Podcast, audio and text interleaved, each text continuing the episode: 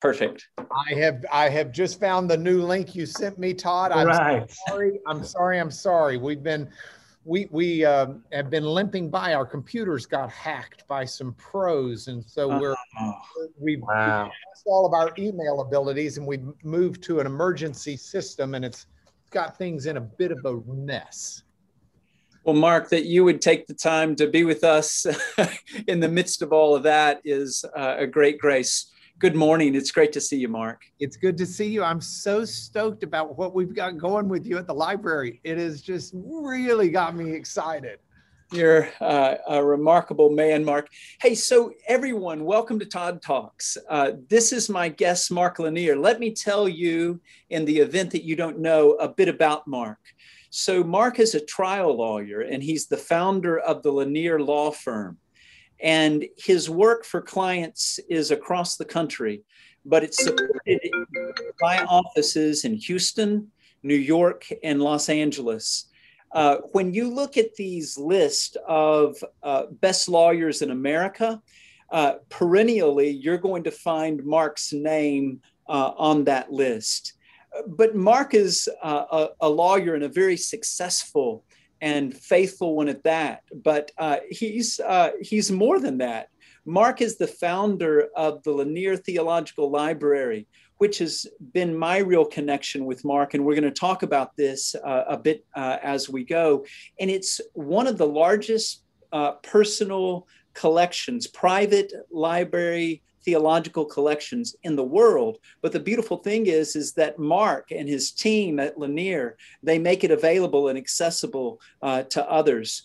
Mark uh, teaches a Sunday school class at Champion Forest Baptist Church on biblical literacy week after week after week. If it weren't enough to be a trial lawyer, he prepares a Sunday school class that uh, has in attendance.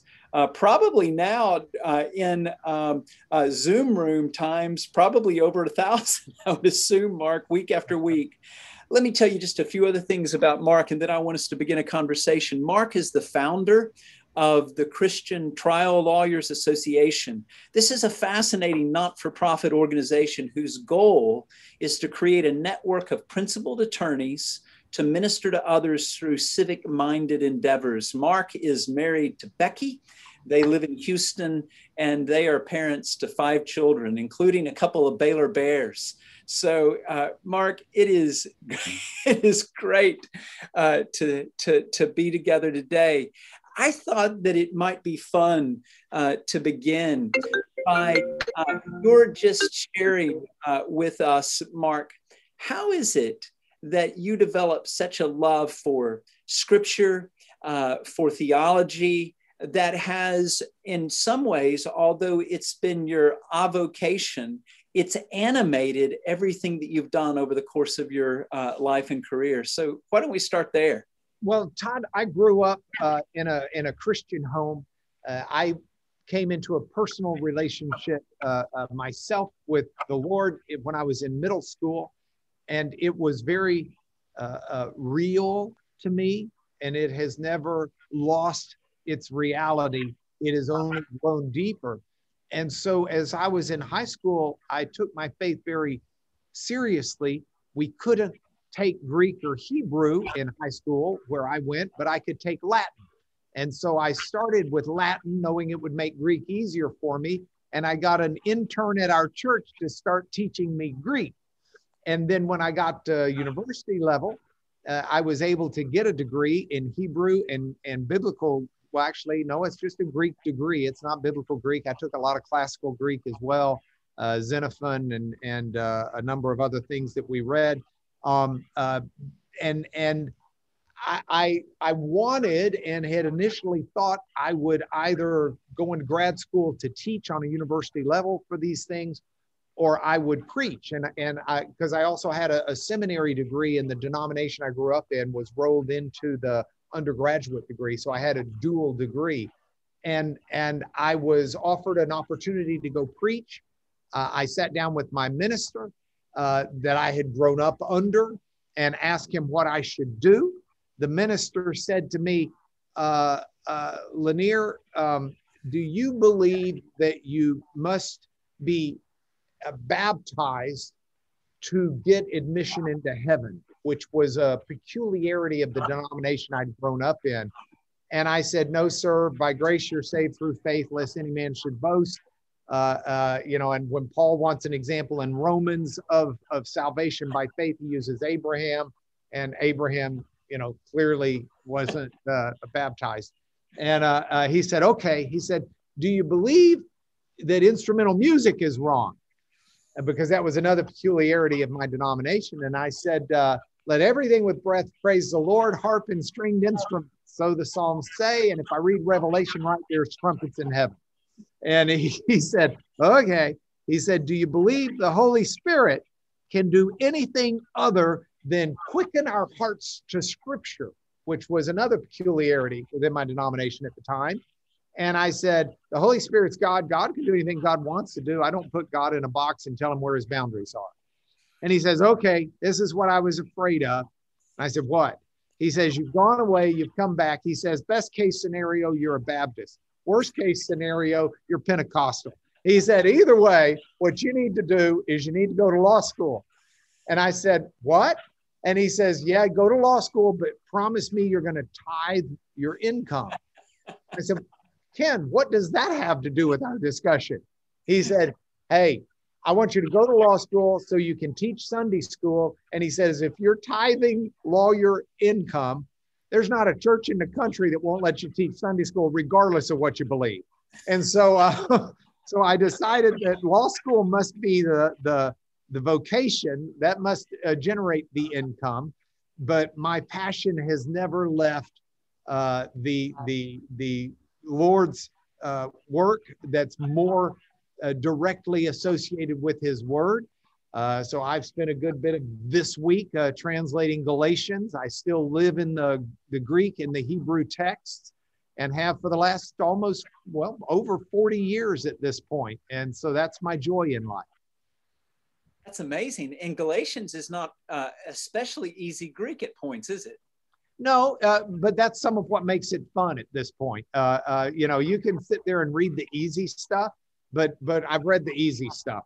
Um, you know, my, my Hebrew has slipped enough to where if I sit there and try to read some of the hard stuff, and the hard stuff for me in Hebrew, um, uh, uh, the proverbs are really hard because yeah. there's so many different ways to take those uh, uh, things. Uh, um, some of the poetry uh, can be very difficult as well. Um, but but you know who's going to get joy out of just sitting there and reading Ruth every week? You know. Um, uh, so yeah.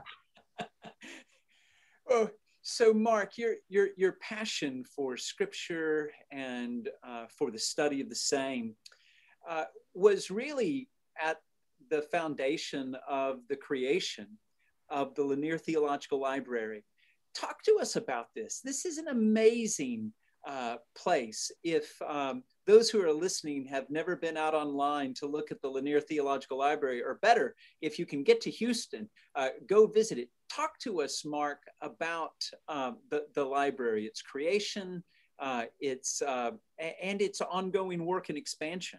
Okay, I'm really stoked about this. Thank you for giving me a chance to talk about it. The creation of the library arose honestly from a quite selfish motive.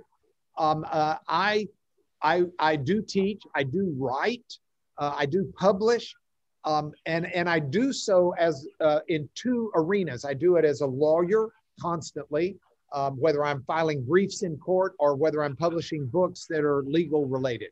Um, I do it as a believer, whether I'm writing for, for classes or writing manuscripts or writing for uh, uh, books um, or chapters or whatever it may be.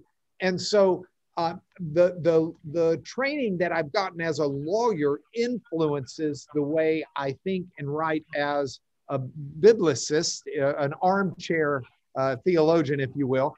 And uh, uh, so one of the keys to that is I, in legal circles, could never get away with citing what in biblical circles would be the equivalent of a commentary, unless there was just some certain language that was of use in that commentary. You know, I, I wanted to cite C.K. Barrett on, on a uh, him talking about law in, in his Romans commentary. He references law as the human effort, and I love this phrase to scale God's throne, which, you know, and, and so if I wanted to grab that quotation from Barrett, that's a legitimate reason to cite a commentary.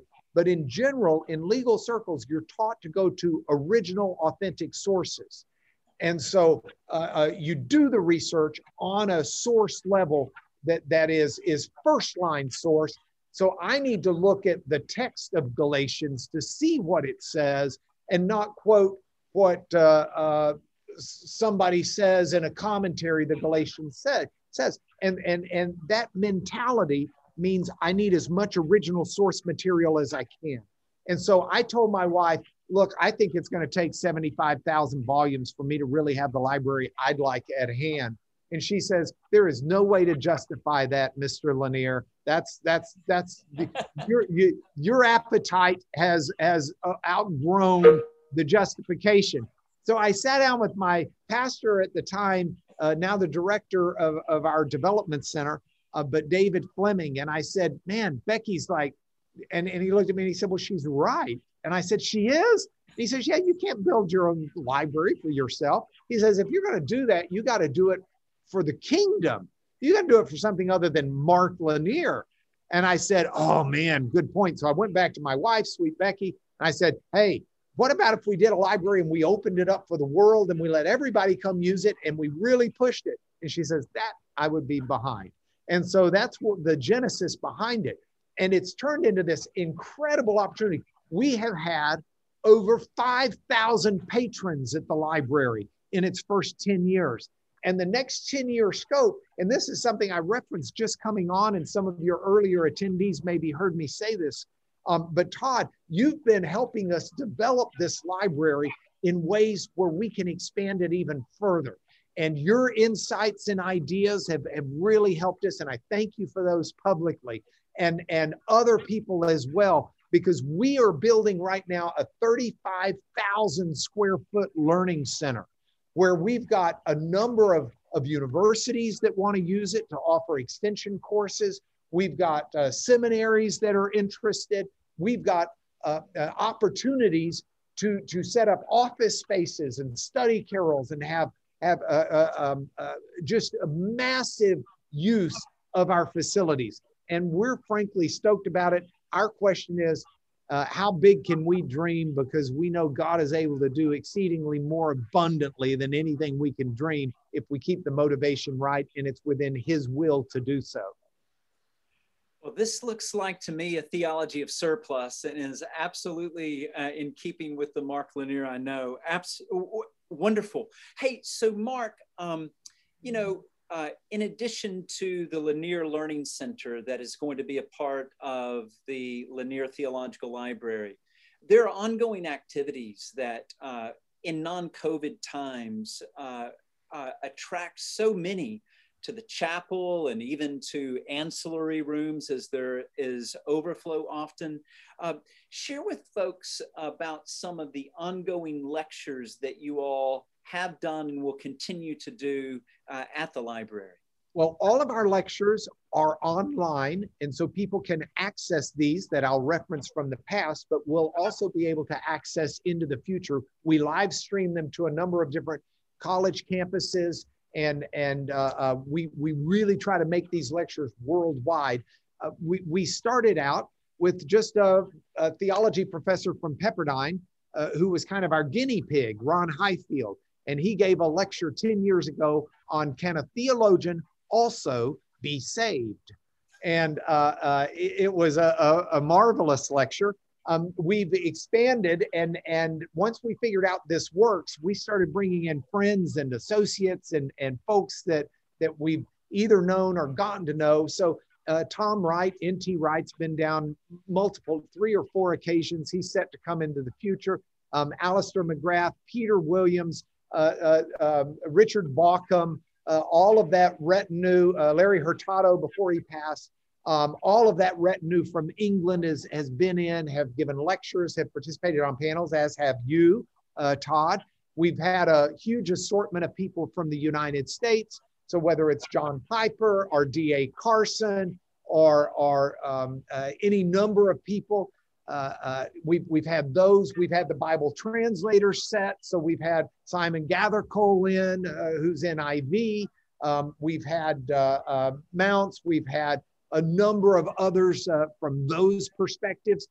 we've had um, heavens, we had our Greek Orthodox friend, Father Justin, who's the librarian at St. Catherine's Monastery, come in and just put on a spectacular presentation. Um, and, and so uh, we've had a wide assortment from across the array. We've had uh, uh, even some good Jewish scholars who've come in. Uh, we had one uh, uh, Rabbi Skolnick come in and give a, a, a, Jewish perspective on the book of Daniel. Um, we've, we've put on seminars that are weekend seminars on the authenticity of the Exodus, on covenant, and, and trying to reconstruct a theology of covenant uh, whether it's from the Berit perspective of the Hebrew concept, uh, the diatheke uh, uh, of the Greek concept, uh, but, but how has the biblical concept of covenant and law been affected? Uh, and maybe we could heighten our understanding of it.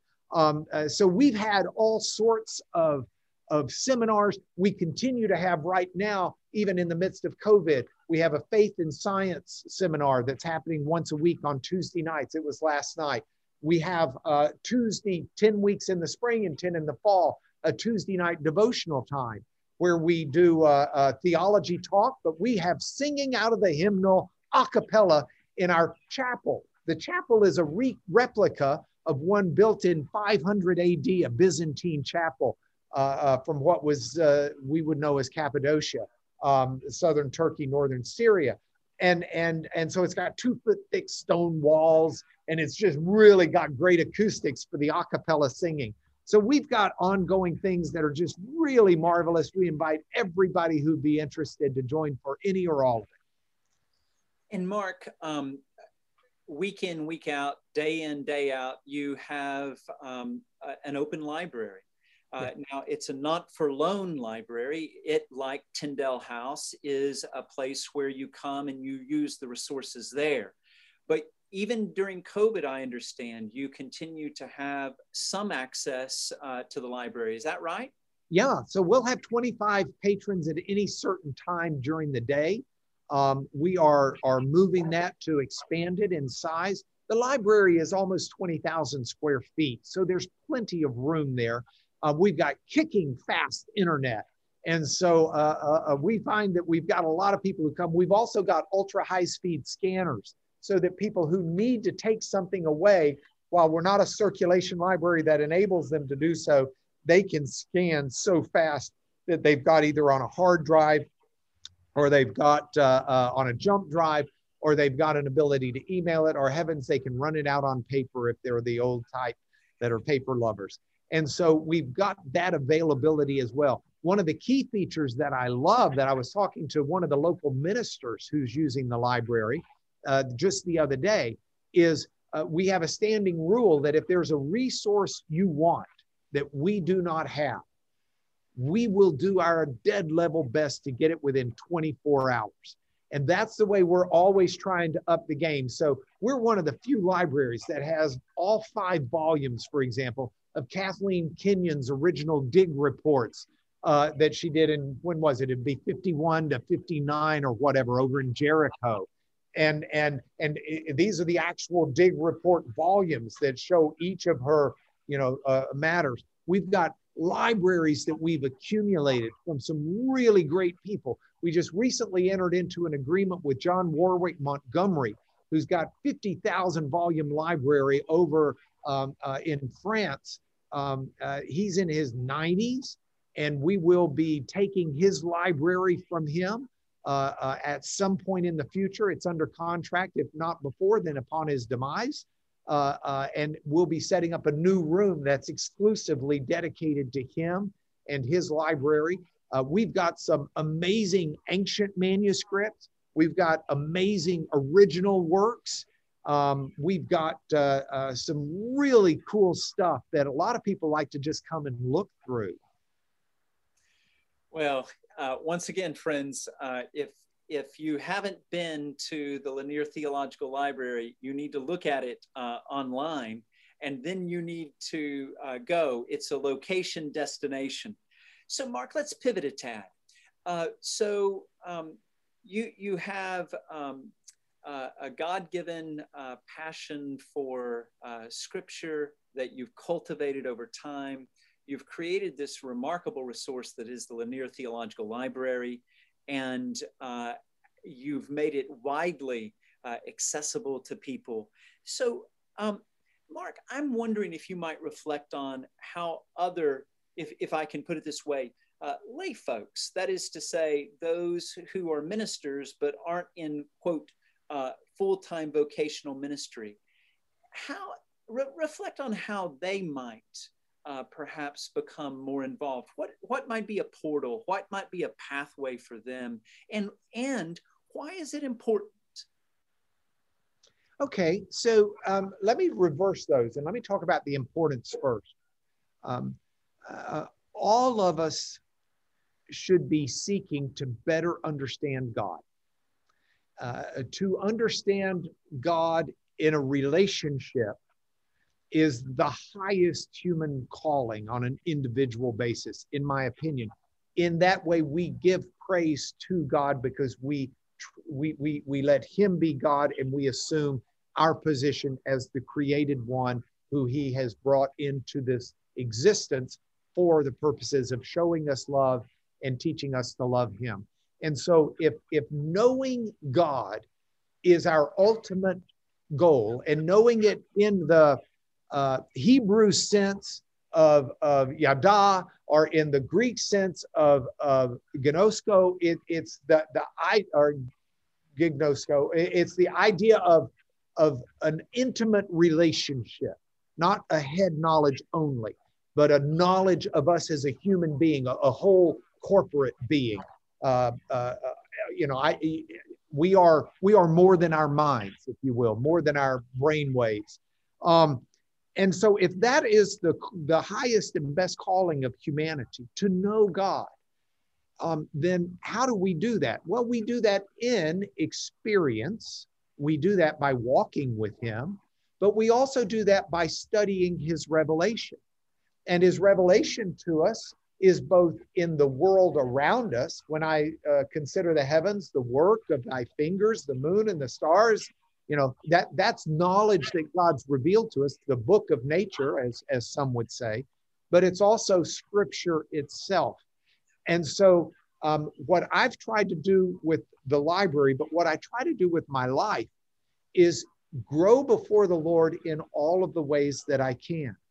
So that means experientially, so when I'm experiencing suffering or turmoil, I mentioned at the start of this, our, uh, we got hacked. Uh, our law firm got hacked. So we're trying to figure out how to do different things right now in different ways. Um, uh, but it, it's I can grow spiritually in my knowledge of God in that because that's the assurance Paul says in Romans 5 that we can rejoice in suffering because suffering produces endurance. Endurance produces character. Character produces hope. And hope doesn't disappoint us because of who we're hoping in. And he's put his spirit inside us, which means this is relationship based faith. This is relationship based hope. And that hope, that elpis in the Greek, is not a, a lottery ticket, it's a confident expectation. Remember, it's the hope uh, uh, that's the same word that's used in Acts 16 when Paul is is in Macedonia and and that uh, woman with a spirit of divination is following him around and finally Paul just gets ticked off. Well, it says that that that woman, that slave woman, had brought her owners much gain, and then Paul drives the demon out, and the owners see that their hope of gain is gone. That's the same word, elpis. It's not a lottery hope. It's just what they expected. They thoroughly expected. That's what we've got, Paul says. And so that's experientially, but it's also in our, our growth of our study of God, because how could I have used this example if I wasn't spending time in the Word? If I wasn't, so you've got lay people, and lay people may say, Well, I don't know Greek. How am I supposed to know that's what elpis is? There are marvelous resources out there that will kick your game up notches unknown. And so you can be a lay person and you can go and and and it's like the proverbial metaphor of the Gospel of John that it's shallow enough for you to wade in and enjoy, but deep enough for elephants to swim. And, and, and resources for us are the same way. So you can get started with good general resources. And we've got great people at the library to help you with this. So David Capes, who'd been Dean of New Testament something or another at Wheaton before he came to us, who taught Greek for 20 years at HBU before that, who does adjunct teaching, I believe, for Truett, at least one class or so. Um, uh, David Capes is full time at the library to be a resource for people who can come in and say, Yeah, I'd like a primer on this. I want to get more and I want to learn more. I want to dive in more. How could you help me with this? I get those questions all, all the time. Uh, maybe because I'm I'm more suited for the shallower look. I don't know, but but uh, uh, uh, I think everybody can learn to swim, and they're at different levels. But come, let us be your aid in helping to learn to swim. That's wonderful. Mark, you've been so generous with your time. Uh, do you have time for me to ask you one more question? I got all the time in the world, Todd. My time is Todd Talk time.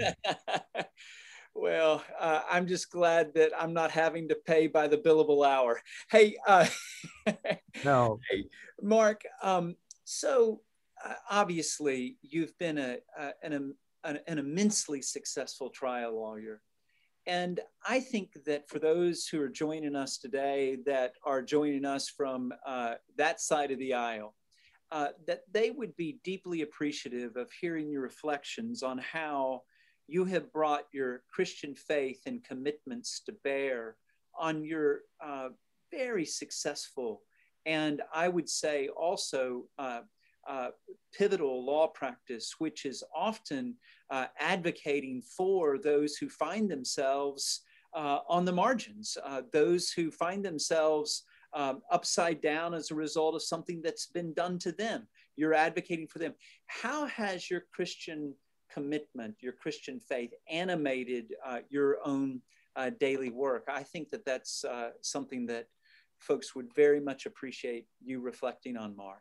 Well, um, okay, so uh, uh, in terms of lawsuits, uh, and, and I teach a seminar, I teach a trial academy for two days every year where for nine hours a day I present and, and I'll we'll sell it out at a thousand plus people even in this COVID year.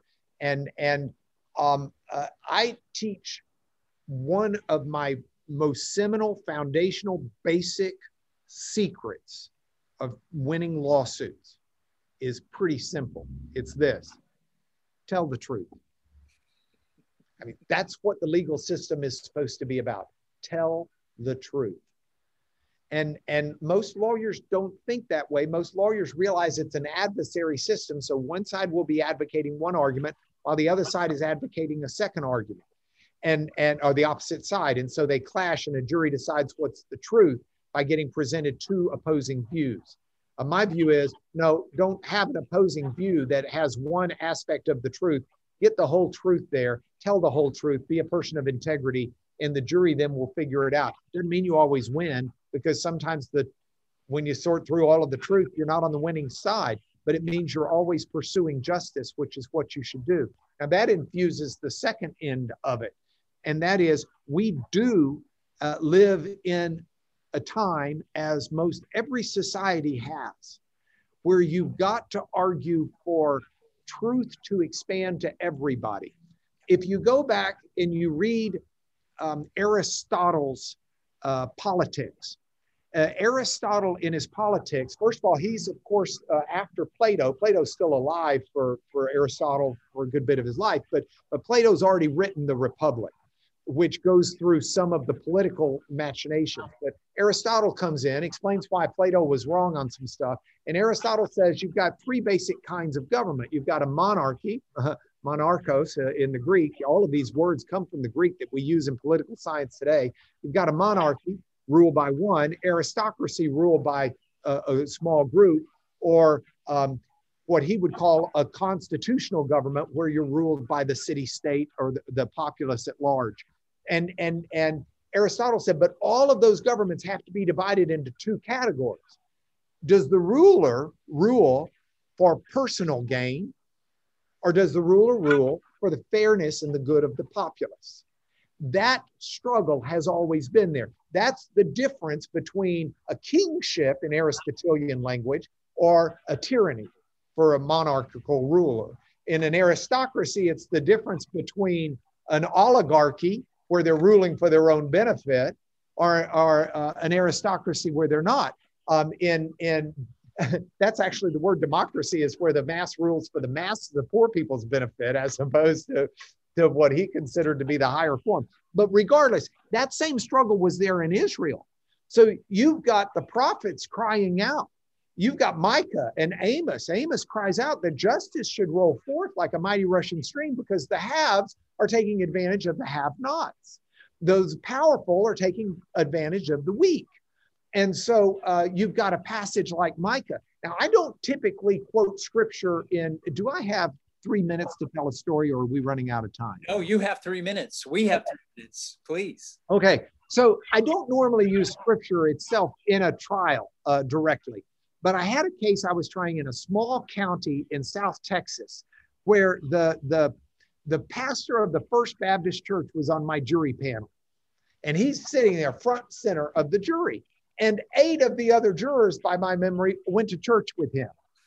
And so I'm in the middle of a church going jury and a church going trial. And my defense in the case was I mean, my, my, my uh, argument in the case was uh, I was suing two fellas who had tried to lie their way out of their exposure of what they've done. So I stand up in closing argument and I began this way.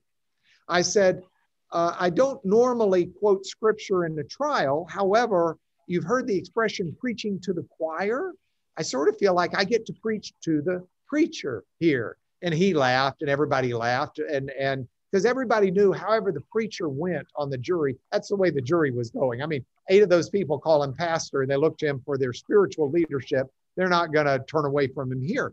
So I said, uh, so the text for my closing argument slash sermon is from the Old Testament Micah, who in the sixth chapter, the eighth verse, asks this question What does the Lord require of you? And then he answers it. And his very first answer is to do justice. And then it's to love mercy and to walk humbly with your God. You are here to do the very first thing that God required of, of the recipients of Micah's prophetic voice you are here to do justice. I said, as for uh, loving mercy, I said, these two fellows that have tried to lie their way out of trouble are 24 and 26 years old. The best mercy you can give them is teach them you can't lie yourself out of trouble. We try to teach that to our kids by third grade. Somehow they've made it to their 20s and not learned it yet. Don't let them get past, let them learn it now. So I, this is my, and so I, I say, now, why is this justice? And I launch into the closing argument. Now, the defense lawyer did not know me this is before I'd hit a level of notoriety that that uh, uh, I may be at now legally. And so the defense fellow just figured I was like most lawyers who stand up and quote some passage out of scripture, but no more care about the Bible than the man in the moon. And they just finish and they go to the local saloon and drink themselves under the rug while they chase every skirt that goes by. And so he just figures I'm a I'm that kind of a guy who would stoop so low as to find a Bible passage because I have a preacher on the panel. So he stands up as soon as I'm done and he says, "Ladies and gentlemen, were you as as uh, upset as I was over Mr. Lanier's quoting scripture? Did you notice that Mr. Lanier quoted from the Jewish Bible? We're Christians sitting there thinking, well, I could make the point that Christians have the Old Testament too, okay, but I'm, I'm going to leave that alone. Um, he says, We're Christians. So Mr. Lanier didn't quote the right Bible passage for you. The correct Bible passage that should have been quoted is from the writings of the Apostle John. Now, I do that Evelyn Wood speed reading in my brain because he inhaled for a moment. So in that moment, I scan through the entire Gospel of John and I can't think of any place he's going. I think, well, maybe he's going to do one of the Johannine epistles. No, I can't find anything there pertaining to the lawsuit. Certainly, he could do truth or lies from there, but no, that's not going to help him. And then I thought, Revelation is John the Revelator, the Apostle John? Maybe he's going there. It does say Satan's the accuser of the brethren, I think, around chapter 10. Maybe he's going to say, I'm Satan and I've accused these fellas improperly or something. I got no clue. So I speed read that in my brain, just like as soon as he's talking and he takes that inhale. And I can't figure out where he's going. So now I'll return to what is being said to the jury. He says, the correct writings are from the writings of the Apostle John, inhale, who in a letter we call First Corinthians said, and I stand up immediately. I fly out of my seat and I say, Objection, Your Honor. And judge and everybody looks at me. I said, the apostle Paul, John did not write First Corinthians. It was authored by the apostle Paul. And I sit back down. Well, the judge kind of leans back in his chair and he looks up into the sky and he thinks, Am I allowed to take judicial notice of this? Meaning there's not evidence in trial, but as a judge, I can just recognize that it's generally accepted as true. Am I allowed to do? He leans back, thinks for a second, leans forward into the microphone, and he says, I'm going to have to sustain that objection. It was the Apostle Paul that wrote First Corinthians. so at that point, this lack of authenticity from the defense lawyer shows that not only were his clients liars, but he wasn't doing too well with the authentic truth himself. And needless to say, the Baptist pastor nearly fell out of his chair laughing over the whole ordeal. Uh, we won that case.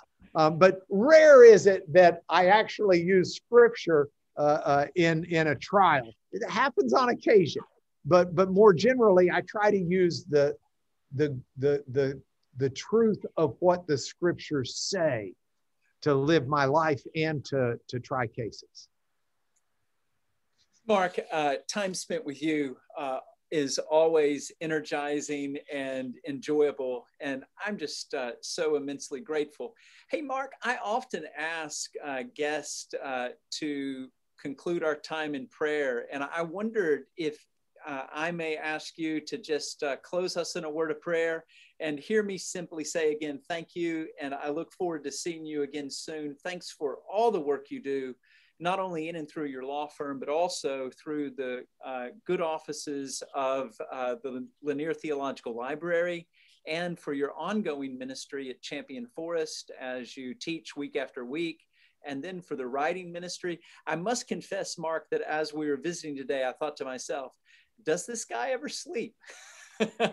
and the other thing I thought to myself is, it must be wonderful to have a photographic memory.